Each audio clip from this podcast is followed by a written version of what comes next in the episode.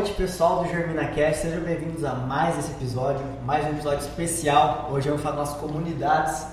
O meu host, meu co-host hoje é o Marcelo Patini. Estão estranhando que não está a Luciana nem a Andiane. Elas estão em viagem, que inveja boa delas, né, Marcelo? Uma na praia e outra na Itália. Também mal, né? Isso mesmo, pessoal. E- mas hoje vamos falar um pouquinho do Campinho Verde, essa comunidade tão especial, né, Marcelo? A gente veio de lá, inclusive. Eu me criei no Campinho Verde, depois que vim para a cidade aí já começou a decair um pouquinho, né, a participação lá no Campinho Verde. Mas é uma história muito bonita, né, que a gente tem para contar hoje. E trouxemos aí dois grandes construtores do Campinho Verde, né? Quem formou a base do Campinho Verde, que é o seu Carlinhos Barroso e o seu Mário Patini. Mas antes eu vou falar do nosso patrocinador, a Inexa. Você que tem internet de qualidade na sua casa, seja na cidade, seja na fazenda, fale com a Inexa. Fala com o Orivaldo no 659 9917 2528. Vai te atender super bem e fala que eu vi aqui no Germina Cash que vão dar um descontinho especial para vocês. Mas vamos lá, Mar né, Mar Marcial. Tô confundindo o nome do Mário, Marcelo, os dois é Lupatini. Me desculpe aí. Mas vamos lá, seu Carlinhos Barroso, conta um pouquinho da sua história, da onde que tu veio, como que você veio parar em Lucas do Rio Verde. Boa noite. Eu sou Luiz Carlos Barroso. Então, vou contar um pouco da minha história aí para vocês. Eu, eu vim lá do Rio Grande do Sul, município de Ronda Alta. Lá do, tem um assentamento lá chamado Encruzilhada Natalina, que é muito famoso. Eu acho que até hoje existe isso lá. Então surgiu a ideia de Mato Grosso e, e aí meu pai não, não, não ficava no, no acampamento, mas trabalhava fora, mas participava, participava das reuniões, e participava. Aí o pai se interessou em Mato Grosso. Aí chamou nós. Aí nós encaramos para Mato Grosso. Pegamos o busão lá e viemos embora. Que idade tu tinha? Na época eu tinha 24 anos. 24 anos. 24 anos já tinha de idade. Já era casado, Carlinhos? Como é que era? Tinha Não, já era solteiro. solteiro. Era a primeira namorada para cá. É, olha. Então daí nós chegamos aqui, gente, mas aqui não tinha nada naquela época. Aqui a, a coisa era feia. E nós, condições, muito poucas condições, sem dinheiro, na, na realidade. Aí largaram nós lá no lote lá. Qu- Quanta, quantos que era a família, Carlinhos? Nós, nós éramos oito na família. Oito, oito irmãos. E aí, aí nós fomos, trouxemos muitas coisas de lá. É uma, uma, uma história assim até curiosa. Veio um caminhão carregado de cachorro na época. e todos os cachorros dos parceiros. então, é uma realidade isso aí, gente. E, e trouxemos de lá muita coisa, feijão, arroz, para tentar chegar aqui e plantar, né? Ter uma semente para a gente começar. E nós, nós chegamos aqui, tinha um cerrado, um pedaço assim aberto, que eles abriram para nós, o novo tempo é o nono Beck, que na época estava por aí. E nós chegamos e plantamos aquele arroz, aquele feijão, milho, essas coisas. Gente do céu, aquilo ficava um tamanho, um palmo de altura e morria ali mesmo, porque não- a terra não tinha nada aqui. Aqui morrendo de fome agora. aqui, mas aí fomos tinha, tinha na verdade, tinha o governo federal dava uma, uma assistência para nós, né, mensal, a gente sobrevivia daquilo ali. Mas eu já arrumei um serviço, sabia trabalhar com máquina, já trabalhei com o Gemélia, foi meu primeiro patrão, durante um mês já estava trabalhando, e assim foi, fomos levando. Mas daí, devagarinho, fomos entrando na lavoura, surgiu o negócio de calcário, colocamos calcário, fomos plantando, plantemos dois, três anos, quebremos. Quebremos tudo, voltemos tudo estaca zero. Fomos trabalhar de empregado de novo. Aí, devagarinho, voltamos para a lavoura de novo. Devagar. Aí, como já tinha comprado três, dois tratores, já tinha uma colhedeira pequena e tal, estava animado. Mas as coisas não é do jeito que a gente quer. Gente, a dificuldade naquela época. Aí, quebremos outra vez. Três E- quebradas já. Três, é, duas quebradas. Du- duas quebradas foi Isso. até, na primeira É. história. E que ano que vocês chegaram aqui mesmo, Carlinhos? Nós chegamos aqui em dezembro de 81. 80 aí. É hoje. Faz o quê? 40 anos, 40, 41 anos vai fazer então. É, vai fazer 41 anos agora. Na época, o lote que o INCRA, é, no caso, cedia era, era 200 hectares na época, né, Carlinhos? Como Era é que era? 200 hectares para cada um. Então, e essa, e essa ideia de, de partindo para outro lado, assim, de comunidade, era o sonho de, de comunidade para se ter onde um lazer, para você se divertir, essas coisas, né? Porque ó, do lugar que nós vemos, isso já existia há muito tempo, né? A gente já veio de um lugar já tinha muita cultura, já era diferente daqui, então... Então, cre- então começou essas comunidades, devagarinho, tinha várias comunidades aqui na época, né? E a gente começou a participar devagarinho, começou a mexer aqui com a comunidade e foi, foi crescendo, né? Quais foram as primeiras comunidades de Lucas? Vocês lembram na época que tinha aí? As primeiras a ser montadas aí? Aqui surgiu mais ou menos na mesma época, não tinha assim a comunidade, é, reunia um pessoal, né? Para poder bater um papo e saber o que estava acontecendo. Era um grupo, né? Formava os grupos. Isso, fazia um grupo, que era muita gente. Era direto, era bastante gente e, e até então. Cada, cada 200 hectares tinha 10, 12, né, Carlinhos? Mais ou É, menos? era uma, naquela época quando nós chegou aqui, era bem movimentado, tinha ônibus, circulava aqui, tinha muita gente, né? Então cada, cada setor aí tinha formava uma comunidade pequena, né? Então cada esquina aí era uma comunidade. Só que depois o pessoal foi vendendo, foi indo embora, logo, logo foi, foi sumindo o povo, aí foi entrando outras pessoas e também foi desenvolvendo o lugar também, né? Aí que veio o desenvolvimento, né? E seu, seu Mário, agora conta um pouco a tua trajetória, da onde que tu veio e como veio parar em Lucas do Rio Verde. Eita, a história dos outros é longa, é boa. Então, é, eu sou lá do Paraná.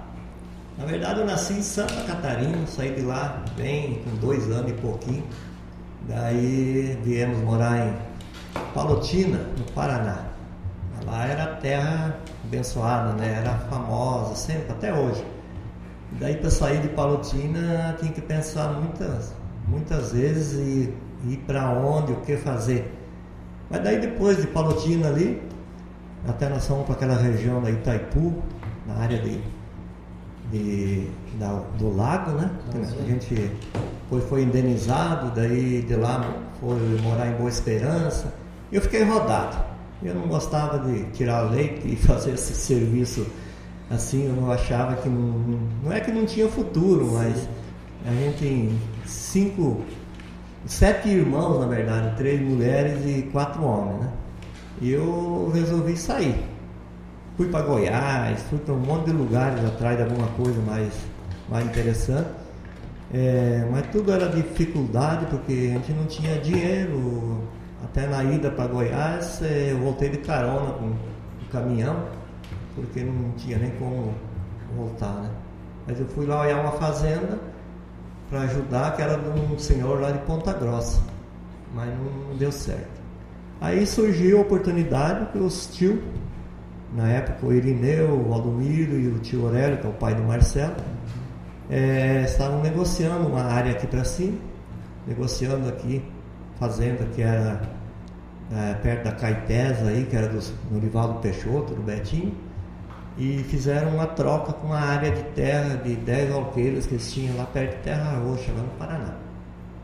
Aí o tio me chamou para mim vir junto. Vamos para Mato Grosso, vamos ver como é que é lá, vamos, vamos. Aí a gente pegou e criou coragem para quem já tinha andado bastante, mais um pouco, falei, vamos lá, vamos ver o que, que é isso.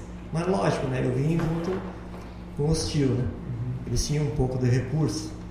E meio para abrir as terras aí, começando.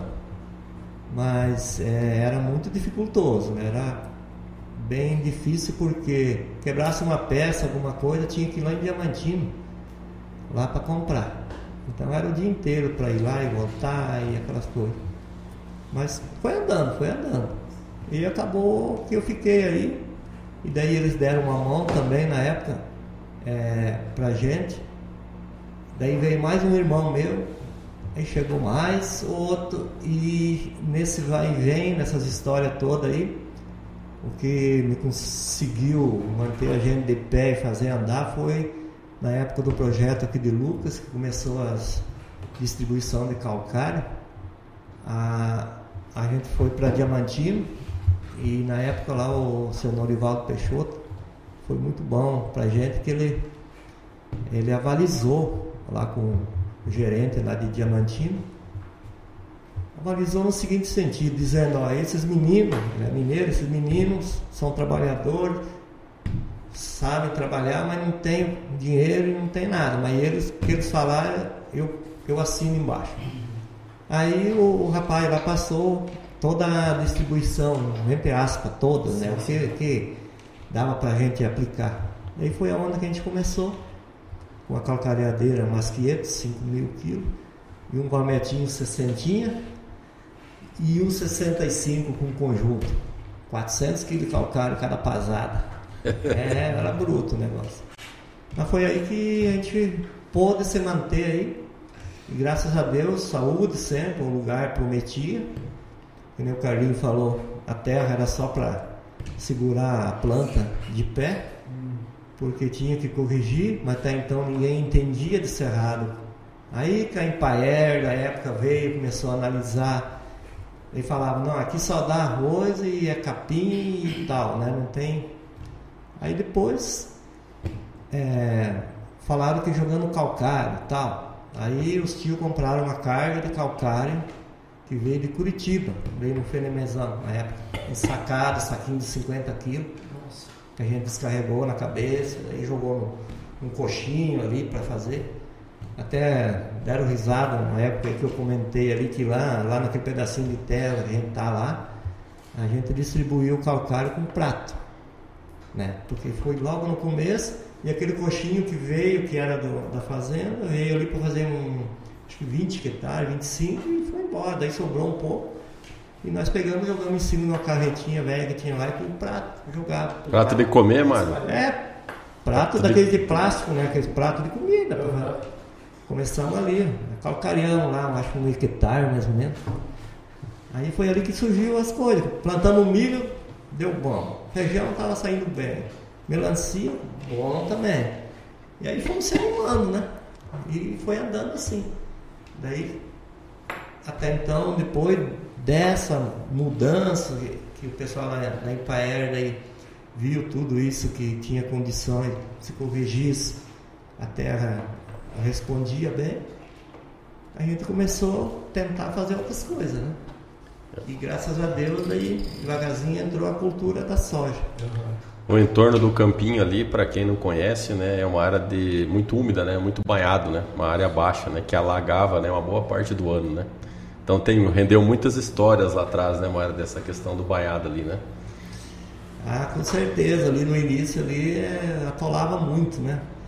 Sei que uma época até quando nós fomos quebrar um pouco de cerrado ali na, na área aí na frente aí do, do tio Aurélio ali, atolamos um CBT, isso era começo de outubro. E foi tirado ele depois, é, em abril, maio, lá na frente, porque apareceu um trator do Cortesia, o Cortesia, o Ibanês Cortesia, daí depois, naquela época ali, veio com 118 traçado.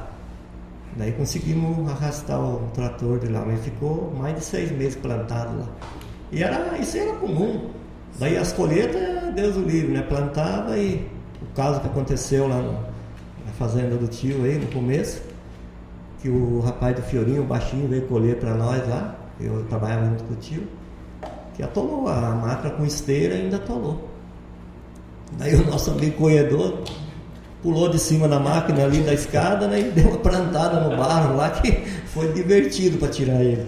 Mas o baixinho eu lembro dessa história aí. É, o, o, legal dessa história é que o baixinho ele tinha uma barriguinha assim, né, Mário? E quando ele pulou da máquina, ele só não, não sumiu para baixo, segundo a, o Mário, a versão que o Mário conta lá na família. Calçou. Calçou na barriga, senão ele afundava, não sei nem ia parar, né, Mário? Ah, quando tem uma galera meio grande assim. Naquela época, né, eu acho que chovia muito mais, né? Na minha cabeça, aquilo era chuva dia e noite, final de ano ali era, era coisa séria aquilo. A chuva, na verdade, talvez é, era, era maior, né? Assim, mas não tinha escoamento. Não tinha para onde ir. Então hoje dá chuva grande logo em seguida sai pelos drenos, sai por aqui, ali, né? Naquela época não, só ia subindo. Ali onde que é a fazenda do cortesia para cá ali, uhum. ali ninguém queria nem de graça, porque não era só água. Tá lembra que não tinha como fazer nada. É o barro branco ali, né? É. Argila mesmo. Questão de estrada, como é que era na época ali que vocês chegaram ali? Como é que tinha as estradas que tem hoje? Não tinha? Tinha só um carreiro? Como é que era? Onde era o acesso ali? Nós quando chegamos aqui, já em 81, então esse projeto ele foi um projeto bem, bem executado, né? Foi um projeto especial. As estradas estavam tudo prontas, cascalhadas, levantadas, então nesse, nesse ponto estava tranquilo, né? A estrada era aquela Isidoro Piveta que é hoje? Ou não, a Isidoro Piveta não existia. Esse veio, veio depois, era aqui, linha, pedágio, linha 2 aqui, né? Uhum. É, linha 5, essas estradas existiam aí. aí. Aí ela nem saía direto ali do Campinho Verde, ela pegava por meio do Cerrado ali e ia lá no, na Fazenda Norival, né? Isso. Ela não tinha ponte ali do Rio Cedro ali, então ali não tinha aquela estrada. Depois, mais para frente, com o tempo foi, foi construindo ali. Mas as estradas eram boas. Uhum. E como é que era a comunicação, né? Isso que é Fala, pô, vocês vieram de um lugar longe, chegaram aqui, como é que era para avisar que vocês pelo menos chegaram aqui? Como é, o que acontecia nessa época? Essa, essa aí era mais complicada um pouco, era carta, né? A gente escrevia carta, resolvia muitos assuntos através de carta. E quando, na época, aqui em Lucas, conseguiram colocar um, um entrepostozinho para poder falar, né? Uma torre de, com telefone. E daí tinha muita gente que só tinha aquilo ali, o diamantino. Então, às vezes você ficava, às vezes não, era quase sempre, o dia inteiro, para conseguir mandar notícia lá para o sul, isso, aquilo. Mas também era assim, né? Mas era sobre estamos bem e tal e coisa, porque negócio não tinha, né? Então era por aí. Mas a maioria era cartas mesmo. Não tinha outro jeito. E um, depois de um certo tempo, através da, da Cooper Valley de Mutum, que a gente mandava os recados. Eles Uhum. tinham sistema de rádio. Por rádio. Isso. Mas pra... Você, Pode falar. é porque aqui, aqui a, a curiosidade é grande, né? Nós, eu tava lá, mas era criança, o Gibson também, nós, nós somos da Eu era comunidade. nascido na época ainda, né? Nasci em 98. Verdade. Então vocês tinham que ir até Mutum para passar o rádio para Palotina, para cevar isso. Isso, porque ah, que nem o teu pai, o Irineu, o teu tio, todos né, que vieram na época, eles eram sócios da Cooper Valley. Sim. E aqui em Mutum, a Cooper Valley, né, fa- ah, bem antigamente, que eles abriram em Diamantino, daí tinha um entreposto em Mutum.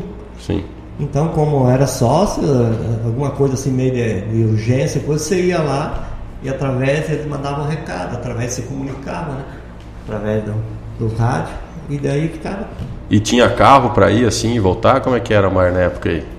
A fartura que era no começo, como é que vocês iam para Mutum, para Diamantino, para tudo que é lado? Olha, Pergunta, como é que fazia para ir? Era assim, ó, diz outro, sempre tinha alguém que tinha uma caminhonete, alguma coisa, mas não, se falasse que ia para Diamantino, isso, aquilo, a caminhonete ficava pequena, né? Porque ia todo mundo, né? Tal dia estamos indo, lembra, Carlinhos? Ali o Chico da Guete ali, que eles estavam, tinha uma caminhonete, os cães, aquele povo ali. E então, e nós, né, quando veio para cá aquela vez, tinha um Fiatzinho, um Fiatzinho 147, que a gente tentava andar aí com esse.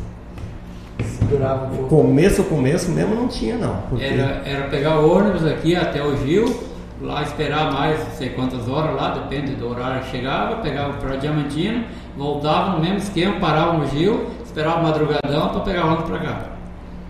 Esse era o. era o- quem não tinha carro era isso aí. Se, se o cara se planejava passeio, por exemplo, era segunda-feira, eu tenho que ir para Mutum. Ele ia, quando que ele estava de volta?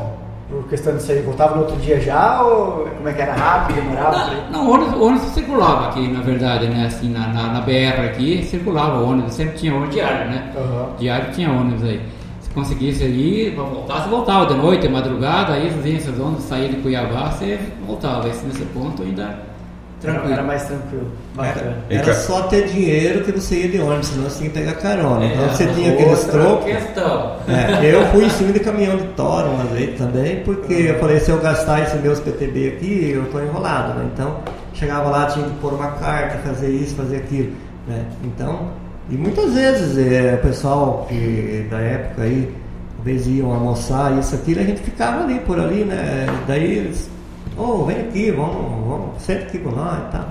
A gente com vergonha, né? Falar, Sim. pô, eu não vou aí porque eu tô curto, né? De, não, você é um amigo, senta aí. Então, assim, é, era um, um povo que, apesar do sofrimento todo, Tu não é fraterno, né? é isso, era fraterno, é, dividia as coisas assim e te, te carregava junto, Sim. na verdade. O povo era mais unido.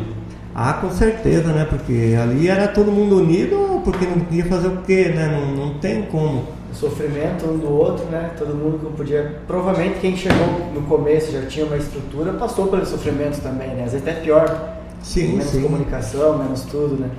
A questão, a questão, por exemplo, é, quando começou, nós começamos, ninguém, nós não tinha dinheiro, acho que a maioria também não tinha condições de é, trabalhar na lavoura, tocar uma lavoura, digamos assim. E, então o Banco do Brasil, hoje não é esse sistema que é hoje, né? É, Banco Brasil Diamantino. Você tinha que ir lá se apresentar lá, ou conversar com o gerente, que é o gerente geral do banco, né? Não é hoje cada um ter seu gerente, é, é- é diferente. Aí ele ia pensar no teu caso, te dar uma resposta aí um mês, dois meses, três meses, o final de ano sempre saía dinheiro. Mais ou menos assim, que aí conseguia liberar o dinheiro, mas eu já tinha plantado, já tinha. É tudo assim, então é- era dificultoso, o negócio não era fácil. Era brincadeira, tinha que ter coragem, né? Tinha que ter muito. Com certeza. E, e falar nisso, quantos, é, mais ou menos, começou com arroz, né? Como as outras cidades, aí co- começava a plantar só arroz no começo, né, Mário? É, só arroz, né? Vai, Porque, na verdade, o maquinário também na época que o pessoal tinha aí também não era aquela coisa para conseguir fazer um bom preparo, né? Sim. E também não sabia o que, que virava. Daí jogava uma tonelada, uma e meia de, de calcário que ele conseguia e plantava o arroz para ir dando E giro. o que produziu o arroz na época, só por curiosidade? Ah, tinha arroz de 40 sacos, né? Porque era um, uns arrozes de qualidade, não era uma qualidade boa, né? E, e, mas eu não fazia cobertura, era pouca coisa, então não produzia mais também, porque você não investia? E a logística, como é que era? Colhia, tá, um, um colhia para os outros, tinha, todo mundo tinha colhedeira, não tinha na época como é que foi, jogava onde, como é que fazia para. Tinha armazém na cidade, não tinha? Quantas histórias para nós, para nós? É, colhedeira quase ninguém tinha aqui, era muito pouco, né? Mas que tinha colhedeira, eu acho que o Peixoto ali tinha uma colhedeira, uma, 34. é, uma colhedeira velha lá. Aí nós plantava também aquele pouquinho lá, pouca coisa, né? Não era muita coisa, aí passava a colher para todo mundo, mais ou menos assim. Caminhão era uma dificuldade, né? Que não existia caminhão naquela época, quem tinha caminhão, né? nossa, era considerado uma pessoa rica hoje, naquela época. Então a logística é que nem, eu, que nem eu estava conversando primeiro, isso aí ficava na mão do, do pessoal dos armazéns, né? Aí chegava lá, o teu arroz não presta, o arroz não dá tipo, teu arroz é isso, aquilo, um monte de, de problema, e daí você dá o que dá e acabou. Qual armazém tinha na cidade na época aí? Que armazém que Como é era? que era o nome? Era Conab, né? É, Aquela vez que tinha ali, era feito de, daquelas Cibrazen, plásticas, Cibra- é, cobertura de, de, daquelas de lona mesmo, né? E daí comprava daquele era Cibrazen, Cibrazen na época. né? Cibrazen, alguma coisa nesse sentido. Sim, Porque era sim. assim, 8 hectares, 10 hectares, 15 hectares. Então colhia um pouquinho e daí ia ali para poder achar um jeito. E levava a granel mesmo lá, classificava e tal, como é que era? Era assim que funcionava. A maioria era granel mesmo. E que ano que entrou o soja? Boa pergunta essa aí, deixa eu.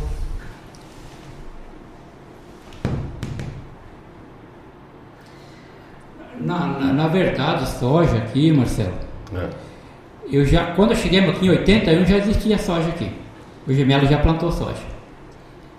Foi que o primeiro soja que eu vi na minha, na, na minha- aqui foi do Gemelo. E logo dois anos depois já começou também com um pedaço de soja também um pouco, né? Aí vocês começaram devagarinho a produzir o que na época? Como é que fazia a produção? O que que jogava? Que adubação, calcário, como é que era? Como é que era o manejo? Com as máquinas? Olha, nós ali, é, eu lembro, o primeiro, o primeiro soja que a gente plantou foi através da Copacel. Aí nós compramos um tanto de super simples e um FTE e o cloreto. Era, vinha tudo separado. Meu avô fala isso. Aí fala, jogava no chão, ia despejando é, dois de um, meio do outro, não sei quando do outro, misturava na enxada. Aí ensacava de novo para poder levar ali na plantadeira para plantar. Plantadeira, é- qual que era a plantadeira na época? É, Egan. A famosa. Egan, daí tem umas. É, umas é, é semeatina, que era PS8, né? Existia PS8. muito na época. Mas é. Então, o soja quando dava. O primeiro, o primeiro que nós colhemos, ele parece que deu, não sei se foi 28 ou 32 sacos. Mas era o cristalino, largava umas 30 sementes por metro semeado, pegando assim, né? Que semeava aquele canudão para poder crescer. E ainda produzia, mas não, não tinha doença, não tinha nada, sabe? Você não aplicava praticamente nada, só plantava e Esperava colher. Chover. cuidava as laterais ali só e colhia muito, assim, aquele pouquinho, mas era bom. E era uma safra por ano naquela época. E quanto, não sei quantos dias que era o ciclo, né? Só por curiosidade de, de- de- de agricultor agora. Olha, a gente plantava e já queria colher de vontade de fazer dinheiro, né? Que era muita necessidade, né? Mas eram 130 dias, né? Nossa. Hoje você vai dar dizer com 90 dias, 95 dias. Né? Então vai evoluiu. mudando, né? E fica mais sossegado hoje, mas na época, quando conseguiu fazer isso, é, era um- uma vitória, muito. Daí tinha o tal de doco, tropical, cristalina, o que, que era aquele outro caminho? que- Engopa já teve mais pra frente. Depois daí veio os engopa e coisa, e a produção já passou para. Melhorou Eu bem. não faço nem ideia. E, e plantava o soja nas primeiras chuvas, que nem agora? Era diferente? Como é que era na época? Como é que era a recomendação dos? Totalmente diferente que a. A aprovar- pesquisa a- falava o quê, mano? A pesquisa. A pesquisa era assim que nós tínhamos, era a Coopervale não liberava os insumos antes do dia 15 de novembro. Meu Nossa, pai do céu. Plantar num banhado mexido no meio da chuva. Colhia em abril e era muito complicado para colher. Existia glifosato ou não naquela época? Não, que glifosato, nada. Era um É. trifuralina tinha, né? Mas daí, conforme a área, não precisava nada. Mas a gente não tinha o que fazer, 20 hectares, só sapateando lá no meio já limpava tudo. Não hacía nada. E agora o Campinho Verde. Né? Quando vocês chegaram, claro, não tinha o Campinho Verde ainda, né? Como que surgiu? Quem que teve a brilhante ideia de falar, vamos fazer uma comunidade aqui? Como é que é a história do Campinho Verde? em si? Quem que teve a ideia de fazer uma comunidade ali? Olha, a comunidade Campinho Verde veio surgindo, como se diz, entre as conversas de- ali na, naquela árvore, uma árvore chamada Justa Conta, era uma árvore bem grande, estrondosa que tinha ali, na fazenda do seu Darcy Bazano, que ali, por necessidade da turma se juntar e a maioria da religião católica, a gente ia rezar o terço, aí depois, em pouco tempo, já vinha a diocese lá de Diamantino, coisa, vinha os folhetos, na época do Padre Lauro e coisa, ele foi visitar nós lá e deu um apoio. A gente ficou um bom tempo ali fazendo essas rezas, rezando, fazendo. E de vez em quando o padre vinha, né? E daí começou-se a conversa, poxa, nós somos em tanta gente, vamos ter que fazer alguma coisa, como é que nós vamos participar, jogar bola. É, nós brincava de bola ali na, na fazenda do Nório Simone, na frente ali. Lembra, Carlinhos, ali que tinha aquele, aquele dois É no barrancos lado, assim? no lado da estrada, né? Isso, era uma terra fofinha, nós ia ali dentro ali. Juntava ali e ia brincando os times ali, né? Daí, não, vamos fazer um campo, vamos fazer um campo. Daí começou-se aonde? Na época a terra ali, o pessoal não, nem ligava por terra, né? Qualquer lugar seria bom. O seu Darcy queria que fizesse lá. Daí, seu Darcy, vamos fazer aqui. Daí depois surgiu a ideia de fazer ali no domingo Bert. Berté, era o Vicente, né? Que era o, o rapaz que participava com nós lá também. Aí fomos lá olhar, mas não tinha, era um cerradinho muito fraquinho, não tinha sombra, não tinha nada. Aí se juntou um. Deu dois, dois grupos, né? Um grupo queria que fizesse lá e o outro pessoal, que era nós, os jovens, queria que fizesse é, no outro lugar. Aí eles pediram para nós, é, vocês então vê aí que, onde, como. Eu falei, ah, nós vamos falar com o tio, falar com o tio Valdomiro, o Irineu na época estava aí, o tio Aurélio. Se eles arrumar para nós aquela moita de mato que tem ali, que está aqui em cima, bem localizada, na beira da estrada ali, ó. Ali nós temos já um- uma sombra boa, tudo. Aí foi isso que aconteceu. A piazada na época era quem, Mário? Tu lembra os nomes da molecada, quem que era? Ah, rapaz, aqui era nós todos ali, era, imagina, né? Hoje eu tô com 63. Se tira aí 38, 39, que a gente já tá aí, dá uma soma boa. Aí arrumei o Trevisol, aquele pessoal ali dos Manhas, tinha o pessoal ali do seu Carlinho, aqueles do seu Bazano mesmo, as meninas, aquilo era tudo. Você mesmo, Marcelo, você tava Pequeno. pequenininho, né? mas tinha uma juventude bem, bem animada. Grissário, né? Ah, o, o Genês, o Genês ali também, o, o Genês também participava lá. Aí, O Genês Basso? É, É, olha, o, o João, o Jaime, né? Ali. o João, o Jaime Simone, Tá, Ih, mas tinha muita gente. E meus irmãos, só nós aí era quatro, tava meio time já de, É. de bola. Os cupins. Inclusive o, o Genês, o Genês tem umas fotos lá no celular dele que me mostrou esses dias, da época que nós começamos a fazer um pedacinho de piso, depois que a gente definiu onde é que ia ser a comunidade e tal, mas. Então, daí voltando atrás, o nosso grupo do esporte ali, a- os jovens, que seria nós na época, conseguimos a área de terra ali do tio. Não, se vocês acham que dá, pode fazer. Fomos lá para mexer. Rapaz, era banhado. Tinha água. Mas assim, a gente via a possibilidade de esgotar aquilo, fazer sair, onde é que tinha o bueiro já, tudo. Mas para isso tinha que levantar, fazer alguma coisa a mais, né? E murundungo, era aquele murundungo bem grande. Mas afinal, conseguimos a terra. Aí fizemos mais uma reunião lá. Os tios estavam também, não, tranquilo, vamos fazer. Aí resolvemos fazer aí. Pronto, começamos. Mas só que continuava as rezas lá, as coisas, e nós começamos a fazer o campo. Se o campo funcionar, que der campo aqui, os- as outras pessoas falaram para nós, nós vamos fazer a comunidade aí, se não der, nós vamos fazer lá, porque lá fica bem mais fácil e tal. Rapaz, trabalhamos, desmanchamos aquele murundum, foi começando, foi trabalhando. Aí chegou o rapaz lá do Sorato, o genro lá do seu Honório, com um tratorzinho, ajudou nós muito. Né? O trator não andava lá dentro, mas você pegava assim, ó, com cabo de aço coisa, aquela terra solta que a gente batia no enxadão e coisa, e fazia tipo a vaca descarregar calcário, Sim. e você afundava assim e levando para outro lugar, e ia, e esparramando. Deixa eu fazer um, um adendo aqui para quem está assistindo nós e não sabe o que é a vaca, descarregar o calcário.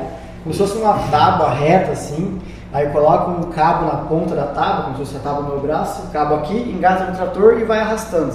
Isso aí é a, é a famosa vaca que a gente fala.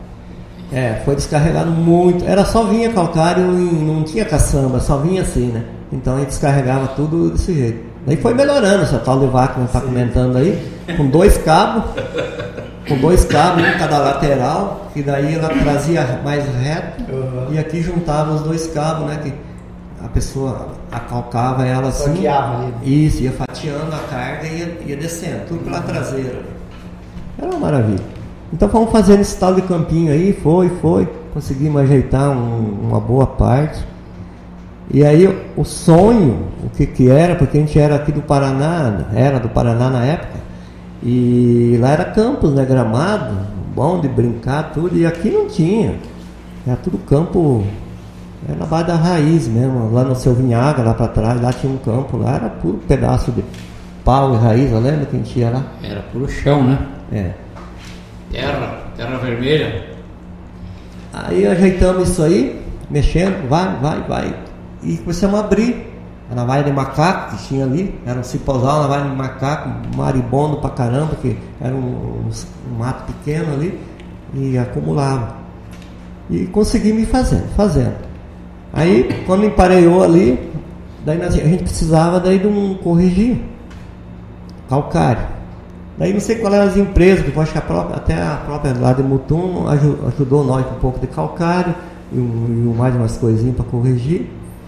E daí um tal de Paulão, Paulão que era lá de Diamantino, a gente contando para ele na época, a gente ia para lá, ele falou, olha, eu tenho uma grama, que é a grama, é uma das únicas gramas que aguenta aqui no Mato Grosso, que aqui em Diamantino tem uns jardins, que aguenta, é a batatais, a número tal.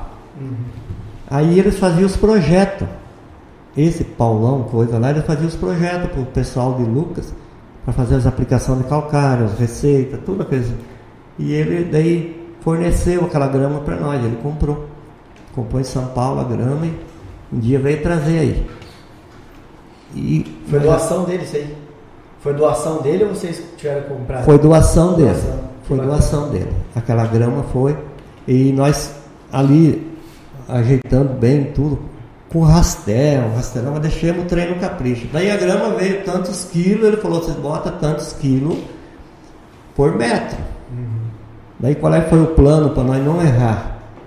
Nós pegamos e quadriculamos o campo, nós foi, mu- medimos ele todo ao redor e marcamos com o próprio calcário assim. Por exemplo, ó, você vai pegar aqui, ó, tem aqui meio quilo para você, você vai jogar dentro do seu quadrado.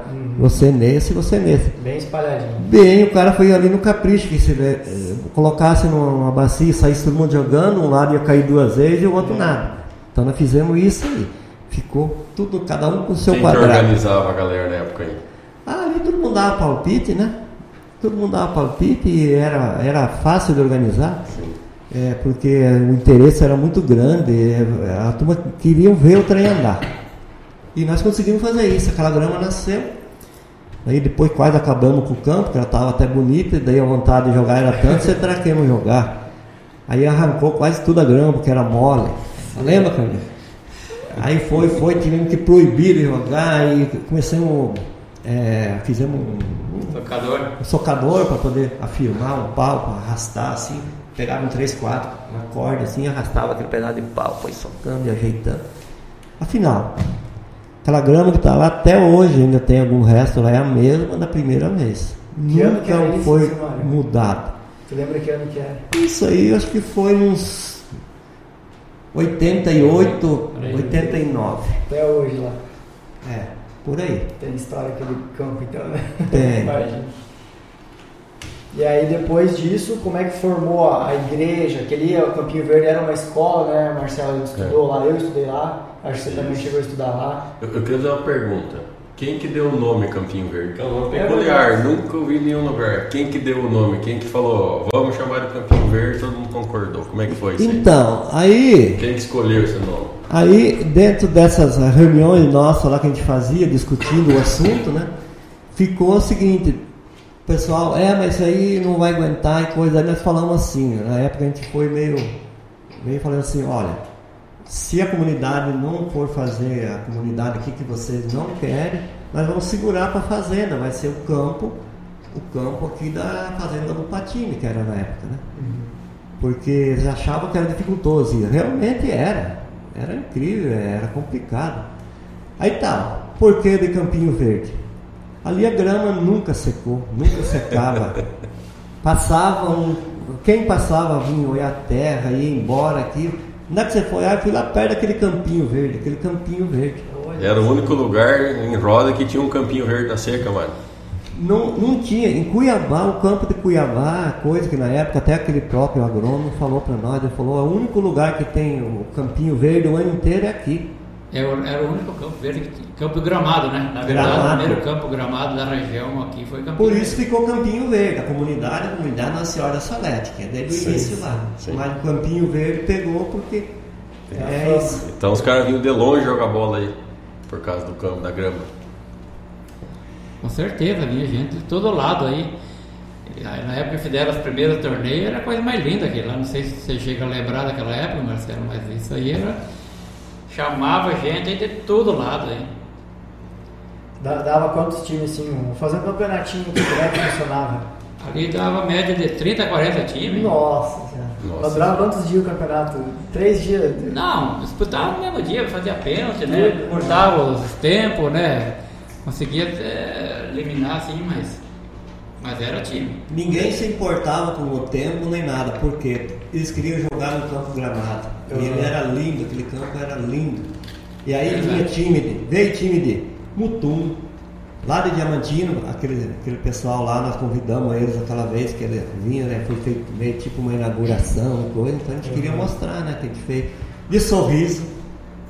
Rapaz, é, de- aonde que. Lá de Anaterra, Tapurá, lá pra dentro. Vinha tudo, falava que torneio no Campinho Verde, daí nós botamos uma lei, porque é o seguinte, uma lei pode dizer, Sim. que o primeiro, os dois times que chegar uniformizados não pagam inscrição. Pois já aconteceu lá que 6 horas da manhã tinha dois times lá. Pronto.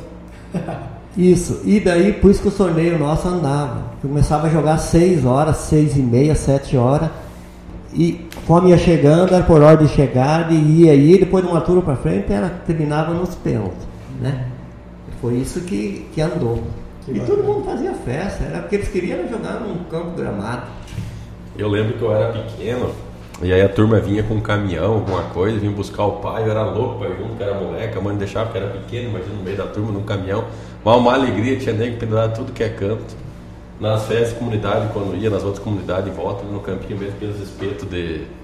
espeto de vara, né? Isso, Mário? eu ia no mato tirar, tirar os espetos, né? De umas madeiras que não soltava gosto, nada, para estragar a carne. E daí foi, foi começando aí. E a cerveja era gelada como? Não tinha energia, né? Como é que vocês faziam na época lá? Na verdade, Vai é com essas festas. pouca cerveja, né? É, no início era assim, estando um pouco friazinho e coisa, já era o suficiente, né? Usava muito naquela época a ureia, né? Pra, pra gelar, né? Ureia era a salvação. Foi feito isso também, com ureia e sal. É isso, ó. Foi- Hoje não vinga mais. né? Hoje o Mas preço era- da ureia não vira mais, né, mano? Hoje é melhor o gelo, mais barato. É, é, Mas era o que tinha na época. E daí a, a comunidade assim, ela foi desenvolvendo daí. Depois foi inventado aí um, grupo, mais do que um até, né?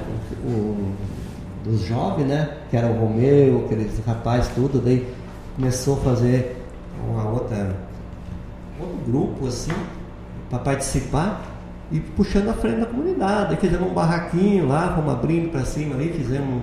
Quem foi o primeiro Ah. presidente da comunidade lá, a primeira diretoria lá? Quem que foi? O primeiro, depois que foi formada a associação, o primeiro foi o seu Vino Pelissari. O Pelissar. É. Aí o segundo foi o seu Bazana, aí veio vindo até umas alturas, daí depois fui eu. Né? Também um bom tempo. Mas desde o início a gente sempre estava junto na diretoria, só não ficava, deixava sempre os mais, Os mais. mais de idade. Né? Isso.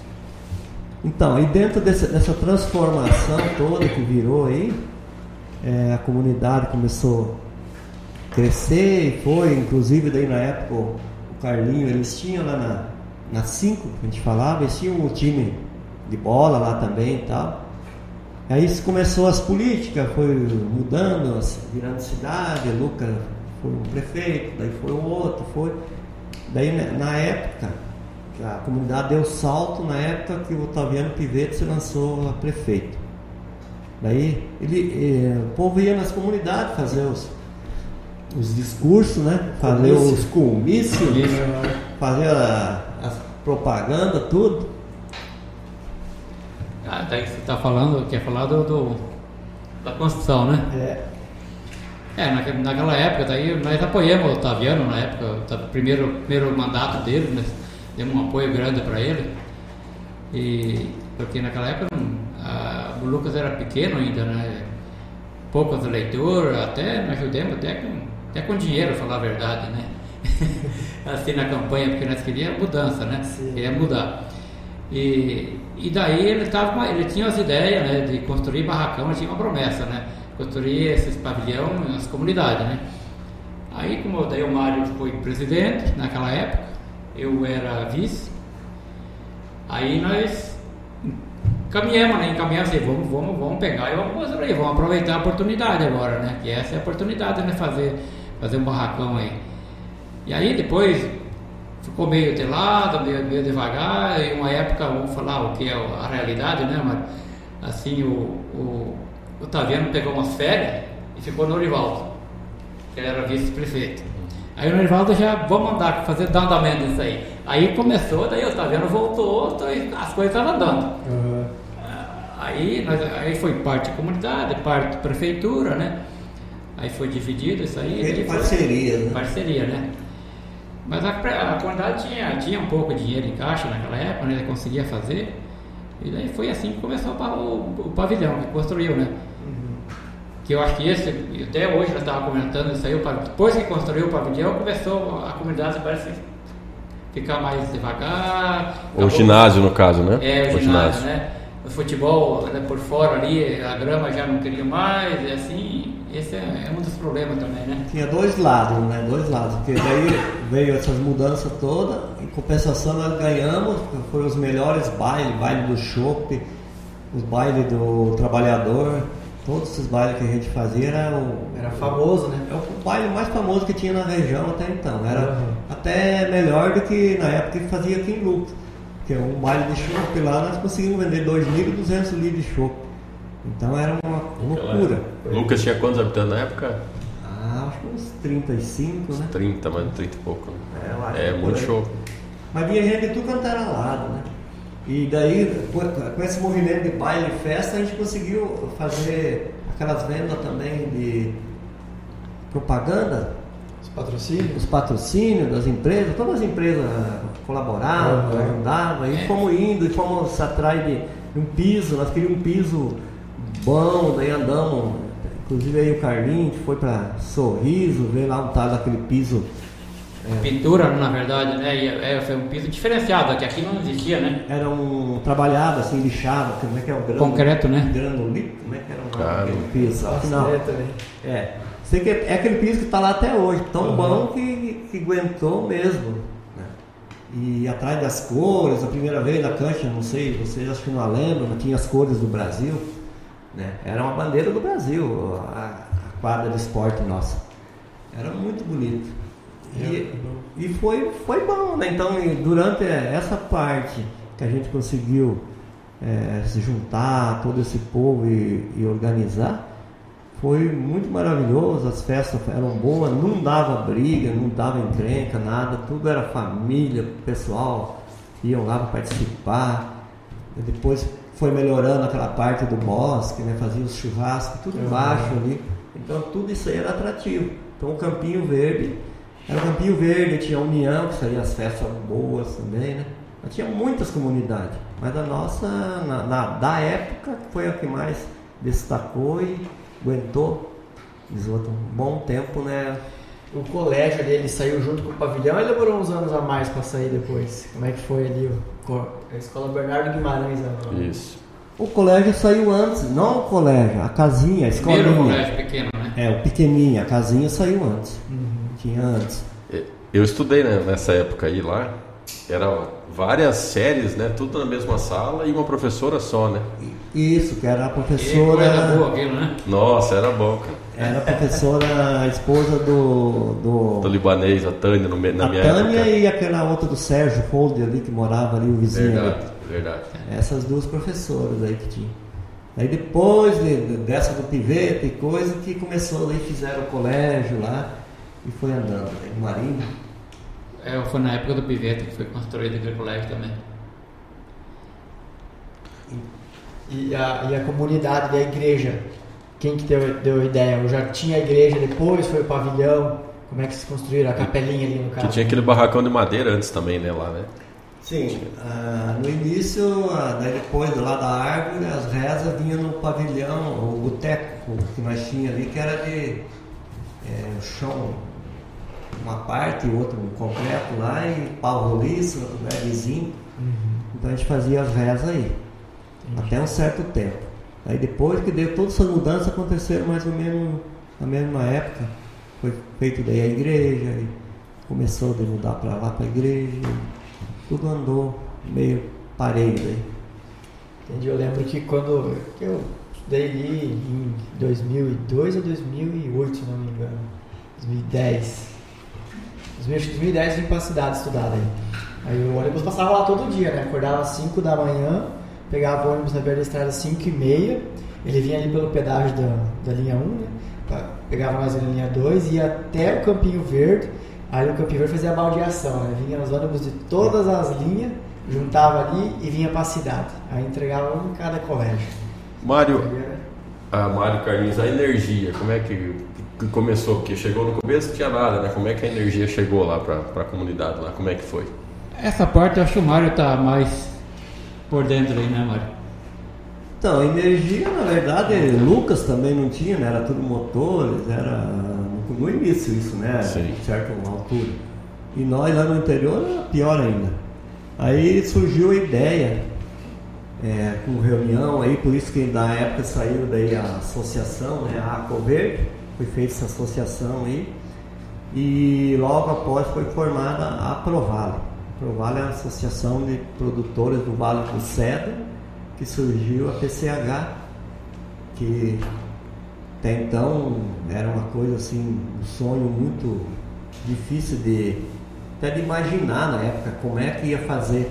Mas daí tinha, tinha o Neto Gafuri, tinha é, o Fiorin na época também que participava, que o Ari Zanquetin, todo esse povo aí, que achava que tinha como ser feito. Né? E nós ali, aí fomos juntando, juntando, juntando, e resolvemos ir para o Banco do Brasil. E, e essa usina, daí nós levantamos dinheiro no Banco do Brasil, o nome de cada um, que deu duzentas e poucas cotas, Juntar 200 e poucas que era para CPFs para poder fazer a usina. Não seria todos, porque tinha gente que queria três Ah. cotas, outros queria duas, outro uma. Em torno assim de 140 pessoas para poder fazer essa usina. Você vê a união na época, o que, que a necessidade faz, né? As pessoas se unirem dessa forma, né? E daí foi dado o início, mas não tinha essas PC grandonas para fazer essas coisas. Podia ser até que tinha, mas aqui não, não tinha na época, né? Calcula, o Bortoloso lá, o senhor lá, que fez com aquele o valo, coisa lá, com esteira, né? Imagina isso não, não vai, né? É uma complicação. Mas foi, foi muito, muito difícil para conseguir fazer aquela obra. E foi conseguido. ficamos um bom tempo aí com uma dívida boa para cada um no seu nome, né? Mas valeu a pena porque. Então tinha energia no campinho antes que na cidade, Mário? Não bem, bem isso, dizer, daí na cidade passou um ramal, passou o pessoal aqui. Eu lembro que a energia foi para Sorriso e Lucas não fica, tinha, ia ficar sem energia. Lembro. Tinha uma época, uma politicagem, umas coisas que aconteceu aí que era isso. E daí o pessoal ali foram atrás e foram, e falou, não, tem que, tem que chegar aqui também, tem que rebaixar, tem que rebaixar. Aí foi conseguido fazer isso. Né? E passa, ia podar Lucas, então, a energia. É, Sim, ia para Sorriso, porque lá em Sorriso era mais, mais forte já o Sim. negócio, né? Do que, do que Luca. Luca estava bem, como se diz. é Sorriso, Mutum, Primaverinha já existia, né? Já era, Aham.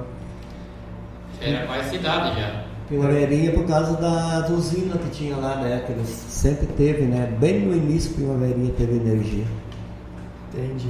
No começo aqui, Mutum e Mutum, só para entender Lucas no contexto aqui da época, né?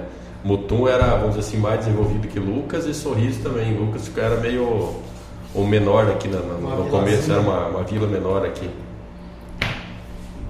Cidade famosa, então o recurso era sempre fora. O recurso era. Sorriso já tinha alguma coisa, né? Sim, Sorriso já tinha supermercado, tinha posto, tinha umas coisas assim. Mutum também tinha já. Mas daí outras coisas era já Diamantino, né? Peça, uma coisa assim, já, não, é, era mais longe, né? Mas Lucas, quando, quando, quando começou Lucas, Mutum já existia, Sorriso, é, até a Primaverinha tinha, tinha posto já lá, havia bastante lá. Deu bastante pra velhinha. É. Você vê como é que é. É, um dos pontos de apoio mais antigos era o Posto Gil, né? Lá no, no Paraná e coisas, você falava sempre, ó, vamos até no Posto Gil, que o Posto Gil, dali pra frente o negócio é feio. E era realmente.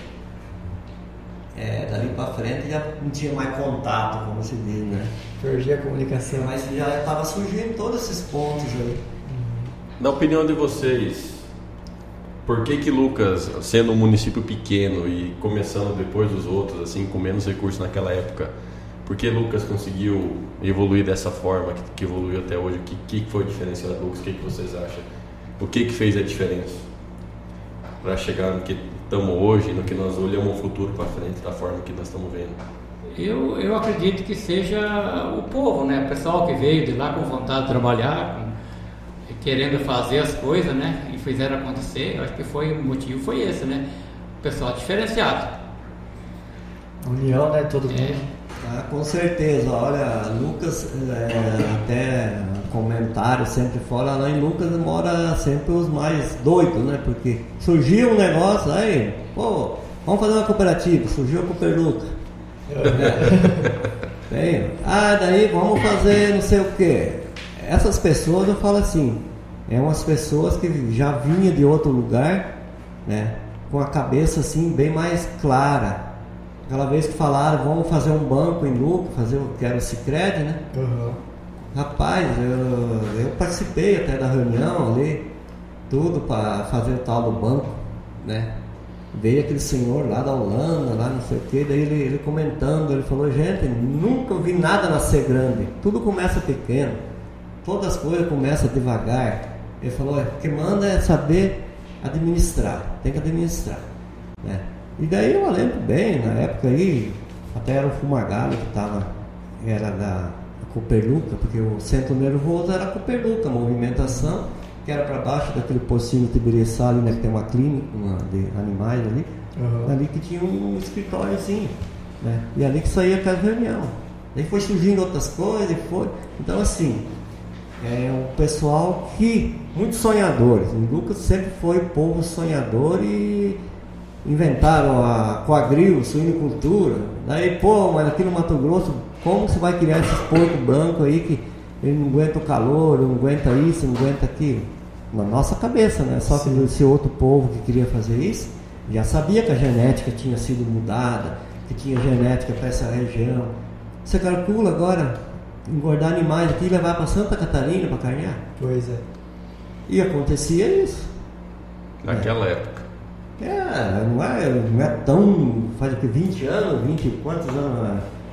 É, a, Pois é. a cordinha. É, mas se parar pra pensar, Lucas tem 35 anos, 38, eu nem lembro mais quantos anos Lucas tem. E já, e já tá nesse porte, né? Como é que fala? O povo realmente fazer acontecer, né? A união. Fazia é, diferença, de, né? é de aplaudir, né? A gente, que nem pegou tudo pronto, eu sempre falo isso, a gente, a minha geração pelo menos, pegou tudo pronto, e reclama pra caramba, que ah, tem buraco aqui, tem... aí tu pega e senta com os mais velhos pra contar a história, o quanto era difícil pra ir comprar comida, gente.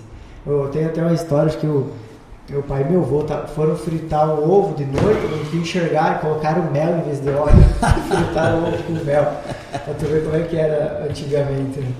Essa história, é, falar, você tá falando desse negócio de comprar comida, eu não foi uma vez só que lá de casa fazia a volta de a pé e loucas que buscava comida aqui na Cobal aqui. Cobala. Chovendo ainda, Meu Deus. mas chuva de a pé. Cobal era onde? Cobal era ali pra baixo do. E Cobal era um mercado? O que era Cobal? É o mercado do governo, né? Do- Ah, o mercado do do governo. governo. Eles subsidiavam as coisas, É, só não, é assim, quem, ou quem era parceiro, assim, tinha uma inscrição, você, você tinha um tanto por mês para você retirar de, de mantimento lá. Uma comida. cota, né? É, uma cota lá. Mas também vendia para todo mundo, né? Vendia para todo mundo. Então é o que salvava aqui na época, né? Só o que tinha. É, e na época não tinha energia, né, no começo. Então tinha muitas famílias grandes, a casa pequena, né? Tinha muita história para contar, né? O pai do Carlinhos, agora me lembrando do Pablo, né? Com o Pablo, que é sobrinho do Carlinhos, o Pablo é o campeão na época da escola de contar as histórias. Que eu ouvia do vô, né? Do pai do Carlinhos. O pai do Carlinhos era famoso pelas histórias que ele contava de caça, de pesca, de, de assombração, né, Carlinhos? Cara, era, devia ser muito gostoso naquela época. Eu lembro da fazenda nossa lá que tinha um motor que ligava, acho que uma hora, não me lembro pra quê, que era pra. O pai falava que era pra amanhecer a novela, mas não era, tinha Pra outro encher a motivo. caixa d'água. Pra encher a caixa d'água. Depois que conseguiu organizar, que colocava uma bomba, nós ali a primeira bomba puxar água, aquela bomba de corda. Né? Fazia o cavalete, colocava a bomba lá em cima e você subia lá e com manivelava a bomba de corda e ela saía do cano, uma caixinha que tinha ali para Era na mão. Era na mão. Antes de catar pau coisa assim. Quem não sabe a bomba de corda, né, Mário? Explica como é que era a, a ciência da bomba de corda, a tecnologia da época. Explica pra nós que a Isso. molecada, nós estamos falando pra pesada da geração 5.0, bomba. 5.5, sei lá. Como é que funcionava? A bomba de corda é assim, ó. Lá em cima, no, no alto, tinha uma caixa assim com dois furos, né? A corda subia por aqui e saía por lá. E aí, aqui tinha uma, uma rondana, que a corda passava por cima, quando se movimentava a manivela, girava a corda. Ela descia vazia, e lá embaixo tinha um, um- um- uma curva, um cano, por exemplo, de 32 ou de 40, ela tinha curva com a boca, que a corda entrava aqui vazia e subia por dentro do cano e na corda tinha umas borrachas amarradas. Então ela subia cheia de água, chegava em cima, quando ela virava para descer do outro lado, a água ficava dentro daquele recipiente. E ia para a caixa d'água com um cano de um metro, um metro e pouquinho. Então ali era a nossa bomba. Caramba. E era, nossa, foi uma evolução, porque nós tirava com o balde, mas daí naquele negócio de bater o balde assim, desbarrancava. Os poços que inicialmente, a maioria desbarrancava, lembra? Verdade. É. A água era um problema Nós, nós sério. era privilegiado nessa parte assim, mas porque nós tínhamos a sanguinha perto, nós limpamos ela, era banhado ali, nós derrubamos a árvore, ela caiu lá em cima da, da sanguinha. Aí nós lavava a roupa, tomava água, tomava banho, tudo lá no início. Esse era bom. É bem assim, as coisas. Mas foi assim, na época não se via reclamar de saúde, né? Era todo mundo. Parecia que era tudo diferente. A resistência era outra, né? Todo mundo Era outra. forte. E tudo se salvava no velho barreiro. Tomava um velho barreiro. Era o melhor remédio. Bom, Era um velho barreiro com uma folha de alguma coisa e o ia, né, Mário? Sim, sim. Mas a história, a, a- lembra, o Marcelo não lembra, mas quando a gente veio pra cima que, que tombou o caminhão da mudança na estrada, né? Do Eu vi bastante essa história. É, tombou o caminhão na, na estrada e o mais que a gente sentiu, além de quebrar todas as coisas, que tava vindo um punhado de galinha, né? Porque aqui quase não tinha galinha, não tinha nada. E vi umas latas de banha as latas de 18 litros com carne de porco dentro, né? Para conservar, né? é, é bem conservado, você podia deixar isso 4, 5 meses, sei lá quanto tempo, não aguentava muito porque a gente comia, mas ela não estragava, né? E na viagem daí, quando o rio corrente, lá o caminhão tombou pro lado de fora lá e quando nós chegamos na Cooper Valley de, de Mutum, o tio parou para dar notícia a gente já estava em Mutum, subimos a notícia que o caminhão tinha tombado na estrada, com a mudança. Aí foi um desespero, lá tinha a mudança do tio completo, né? Chegou aí só o bagaço. Inclusive o CBT estava em cima do caminhão, né? É, vinha um CBT 1105. Perdeu o trator também aí. Não chegou a perder o trator, mas Não, o trator deu umas amassadas e coisa, mas não. era CBT, né, Giverson? Não Bravo. era. Não tem o que estragar. Aí eu comecei, quando chegou o SBT que arrumamos, daí comecei a fazer as de estoque ali, limpar ali. É, um cabo de aço de uns 25 metros que a gente tinha. Daí amarrava uma árvore daquela, uma justa conta daquela média assim, né? Porque era, era meio úmido, saía fácil a justa conta. Eu amarrava aquela e saía costurando as outras, sabe? Pra ir tirando, né? Aquela ralão assim. Um- uma pessoa só ia, ia tirando aquelas árvores tudo, arrastava lá no lado. Aí ficava uma hora para tirar o cabo de lá, né? Mas que fazia o serviço, fazia. Uma pergunta. Vocês chegaram a pensar em desistir? Teve dia que deu vontade de, de, de, de- de desistir ou não? Ou foi tranquilo? Como é que foi? Vamos falar bem a verdade. Psicologicamente falando. Falar bem a verdade, o que aconteceu na época, como nós viemos de lá, nós era, eu era, era empregado de fazenda lá, trabalhava com meu tio lá. Meu pai arrendava uma terra, lá não tinha terra, lá no sul. Então nós viemos para cá. Se, se nós quiséssemos voltar, não tinha muita opção. E também não tinha dinheiro para voltar, a realidade era essa. É ficar ou ficar, né? Então tinha, era, era ficar ou ficar, não tinha o que fazer. Mas a. Porque a maioria do, do povo que veio na época com nós, que chegou aí, teve gente que no outro dia foi embora, né? Já abandonou o lote ali e foi embora. Não quero saber disso aqui, é porque a gente já tinha mais condições lá, tinha as coisas estruturadas lá no sul. Aí é outra história, né? Mas na verdade nós não podíamos voltar. Nós tínhamos que ficar. Aguentar o tranco. Não tinha onde correr, Carlinhos. Não. Essa é a realidade. É, eu também quando já chegou aí aqueles acontecimentos tudo da mudança, pô, ficou difícil, né? Mas eu tava junto no barraco lá do tio, ficamos ali aguentando. E daí eu depois fiquei, na verdade, porque eu voltei para Paraná, eu namorava essa que é minha esposa hoje, a Rosa. Aí eu voltei para lá. Na verdade, antes eu escrevi uma carta.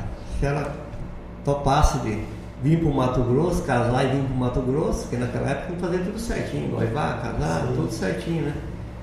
E, e daí demorou uns 40 dias para vir a resposta. né?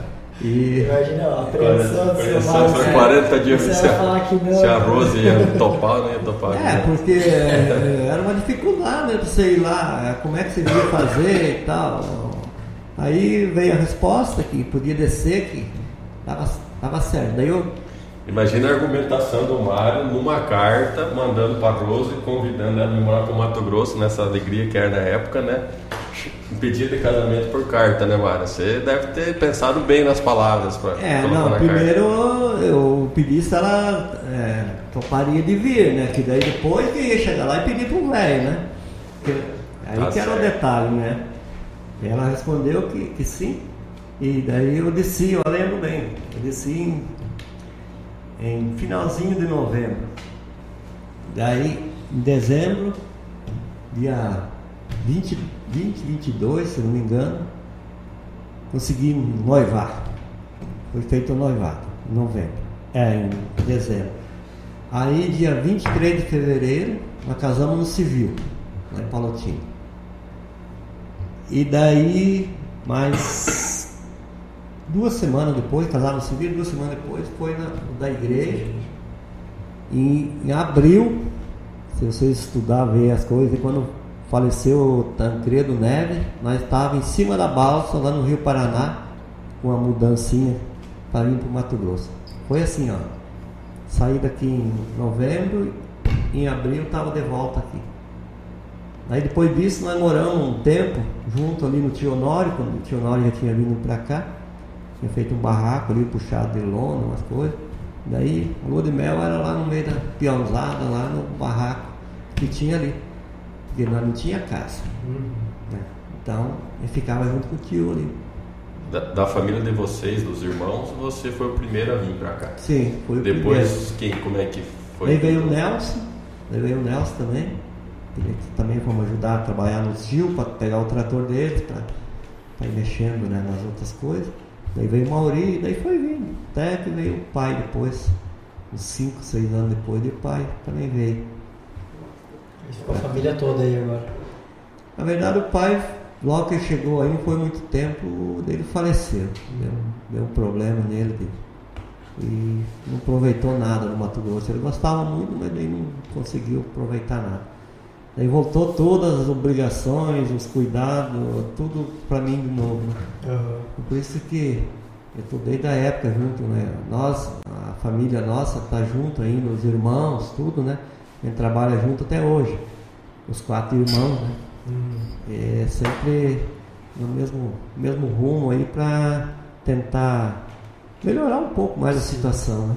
Qu- Quando o tio Ocides morreu, você que é o filho mais velho tinha que idade, Mário? Naquela época. Olha, o Fábio, que o Fábio hoje tem 33 anos, né? É, ele era um bebezinho, recém andava. Então faz 30 anos? Então, tinha uns 30 anos também. esse tio. faz tempo. Pois é. Bom, pessoal, passou já uma hora e dez batendo um papo aqui, conversando sobre a história do Campinho Verde. Não parece, mas quando o papo é, é bom, rende o negócio, né? E é muito importante valorizar, né, tudo que vocês fizeram, porque é importante o pessoal conhecer a história, né? a origem das coisas. Porque como é que a gente vai valorizar ou vai pensar no futuro sem conhecer o passado, sem conhecer o pilar, né? E é bonito de ver a união que vocês tinham, a coragem que vocês tiveram de subir para cá e a dedicação de se manter aqui, né? Porque, igual falaram, muitos vinham no outro dia embora, né? E vocês peitaram, por mais que foi na obrigação, né, seu Carlinhos? Mas peitaram, aguentaram o negócio e estão aí hoje colhendo os frutos, né? Graças a Deus. E essa história de, se confunde com muitos né, produtores da época que veio e aguentaram, né? Eu acho que muito, uma história muito parecida, né? Com a É, das às- nossas famílias aí, Às né? vezes que assim, o pessoal julga né, o pessoal que veio pra cá e voltou na época. A gente, mas não, é- não era fácil não. Eu não. não- A maioria né, vo- voltou, né, como vocês sabem aí, mas não era, não era brincadeira não. Você calcula um casal novo que casou lá, né, recém, pouco tempo, e vir para cá com essa pessoa que. O Rio Grande é, já há muitos anos, o outro já tinha todos os confortos, né? Daí sai uma pessoa de uma família, casa com a pessoa sonhadora, outro sonhador e vem, ah, vamos lá pegar uma área de terra, chega aqui, não tem aonde se esconder disso. Não. É. A pessoa, ah, não, eu vou voltar para trás, que lá tinha minha energia, meu pai, minha mãe, um chuveiro de água quente, não sei o quê, e abandona mesmo. Porque não tem muito o que fazer. Pois é. É, ficou, ficou, os, digamos assim, os fortes, né? Os Ou que precisavam voltar. muito. Ou, ó, teve muitos casos que o Carlinho falou, porque se lá estava ruim, aqui estava ruim, ruim por ruim, aqui nós temos uma chance. Pois é. Exatamente. Vamos tentar, porque aqui se nós conseguir, né? Ninguém ia botar ninguém num lugar para escravizar. É, Eu pedi pro pai por que, que ele não voltou, né? Fiz essa pergunta uma vez para ele, que conhecendo a história e tal, né? E ele me falou que ele não voltou, que ele não tinha coragem de olhar na cara do nono, do pai dele. Que ele vendeu a terrinha dele lá para vir para cá, botou tudo aqui. Tudo que ele tinha comprou a terra, né, Mário? Cara, como é que eu ia voltar na cara do meu pai? Falar que eu perdi tudo. Não, Daí eu, então era mais fácil encarar a situação aqui do que olhar nos olhos do meu pai e ele chegar lá de volta. Então, assim, é, a história não era fácil. É, graças a Deus valeu a pena, né? Com Esse que é certeza, importante, né? Com certeza. E- Isso, isso hoje nós temos uma região de progresso, tanto é que ah, você vê que de novo as coisas giram, vocês, se vê as, as crianças da época, de uma certa época lá, hoje estão se interessando numa história, em alguma coisa, e para levar para frente, porque se a gente parar, não tiver ninguém que faz isso, a história vai acabar desaparecendo. Então, às vezes a gente fala aqui, não, não vou dizer quem está com a verdade total, porque ainda coisa às vezes você esquece, sai fora alguma coisinha ali, mas mais ou menos o grosso da história foi isso. E vocês tiveram uma participação, vocês foram na escola lá, vocês fizeram isso, fizeram aquilo, e hoje estão intermediando isso. Então o que, que a gente gostaria? Que isso continuasse. Fosse para as crianças, fosse para as outras pessoas aí, que alguém se interessasse pelas comunidades, é, olhar elas assim, que é, tudo praticamente surgiu e as pessoas de bem, as pessoas boas, as pessoas que têm assim a parte familiar e coisa, elas participam das comunidades. Quem não participa de uma comunidade de um lado do outro, não importa religião, coisa, cada um sabe que que, que ele tem que fazer. E isso cresce. Por isso que eu admiro as pessoas que estão aí, que se interessam pelas coisas. E a gente quer até parabenizar vocês aí, que vocês continuem com esse trabalho aí. E a gente está aí para colaborar. É, até hoje estava falando com a Sandra aí também, ali da São Cristóvão, que eles estão fazendo um museu, um museu, um negócio da época. Né? Então, é, até ia pedir para o Carlinho, mais alguém lá com o teu avô, lá se tem alguma foto, alguma coisa de antigamente. Eu também vou dar uma olhada nessas coisas aí. Para a gente participar com isso aí para montar esse mural, esse trabalho ali.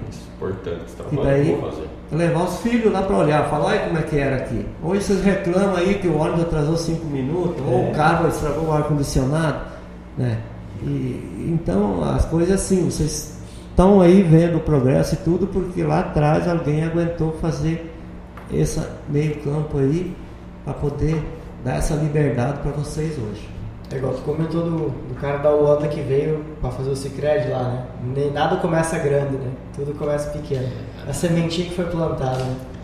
Que história bonita. E uma mensagem legal que eu achei assim, ó, Lucas, igual tu falou, Lucas é o que é pela união das pessoas, né? E pela visão das pessoas também, né? Visão, visão muito forte. Então, assim, uma coisa que nos preocupa bastante, Mário, a cidade está crescendo. Hoje, Lucas tem mais de 100 mil habitantes, né? Então, se essas pessoas do começo, eu não falo só do agro, mas do comércio também, as famílias, né? Do começo, elas perderem esse contato e essa, as pessoas perderem o interesse pelas comunidades, não só da, não só do, do campo, mas das comunidades que na cidade também de ajudar. É uma cidade muito mais complicada de ser administrada, né? Daqui a pouco, se não tiver pessoas pensando no bem comum, o que que vira, né? O lugar que nossos filhos, nossos netos vão morar. Então, assim, é uma mensagem muito boa que vocês passaram, tá? Agradece pela presença, né, Guilherme? Com certeza. E quando vocês quiserem trazer alguma história nova, contar, só falem pra gente, ó, vamos lá no Germina Cash, que lembramos de algum fato, vamos contar ali, contar o passado, que é muito bom ouvir as histórias. Nós adoramos essas histórias. É, vale muito a pena. Bom, pessoal, é, antes de mais nada, se você quer construir sua história, né, a importância da união, da conexão, a pessoa de Nexa aproxima pessoas. Então, se você quer ter uma internet de qualidade na sua casa, na sua fazenda, no seu comércio, fala lá com o pessoal da Nexa, manda mensagem por Ivaldo, dá uma ligadinha para ele no 659 9917 2528. Fala que eu vi no Germina Cash que vai receber um descontinho especial. Bom, seu Mário, seu Carlinhos, muito obrigado por terem participado conosco. Foi um prazer, foi muito aprendizado. Inclusive, seu Mário, já que você falou de, de quem tem imagens antigas, o Yuri vai virar um corte isso aqui para mandar no grupo dos produtores. Se você que é de alguma comunidade, tem fotos antigas de como que era o Lucas do Rio Verde, manda pra gente aqui no sindicato, manda no meu número aí, tem o WhatsApp aí embaixo passando na tela. A gente poder reunir realmente essas imagens e mostrar, né? Bacana essa iniciativa da Sandra de fazer um, um museu, que Lucas do Rio Verde é o que é por causa dessas pessoas que se dedicaram, peitaram o negócio e construíram o que é hoje. Mas é isso aí, pessoal. Muito obrigado mesmo por terem participado. E não se esqueça de se inscrever no canal, deixa aquele like, compartilha com todo mundo.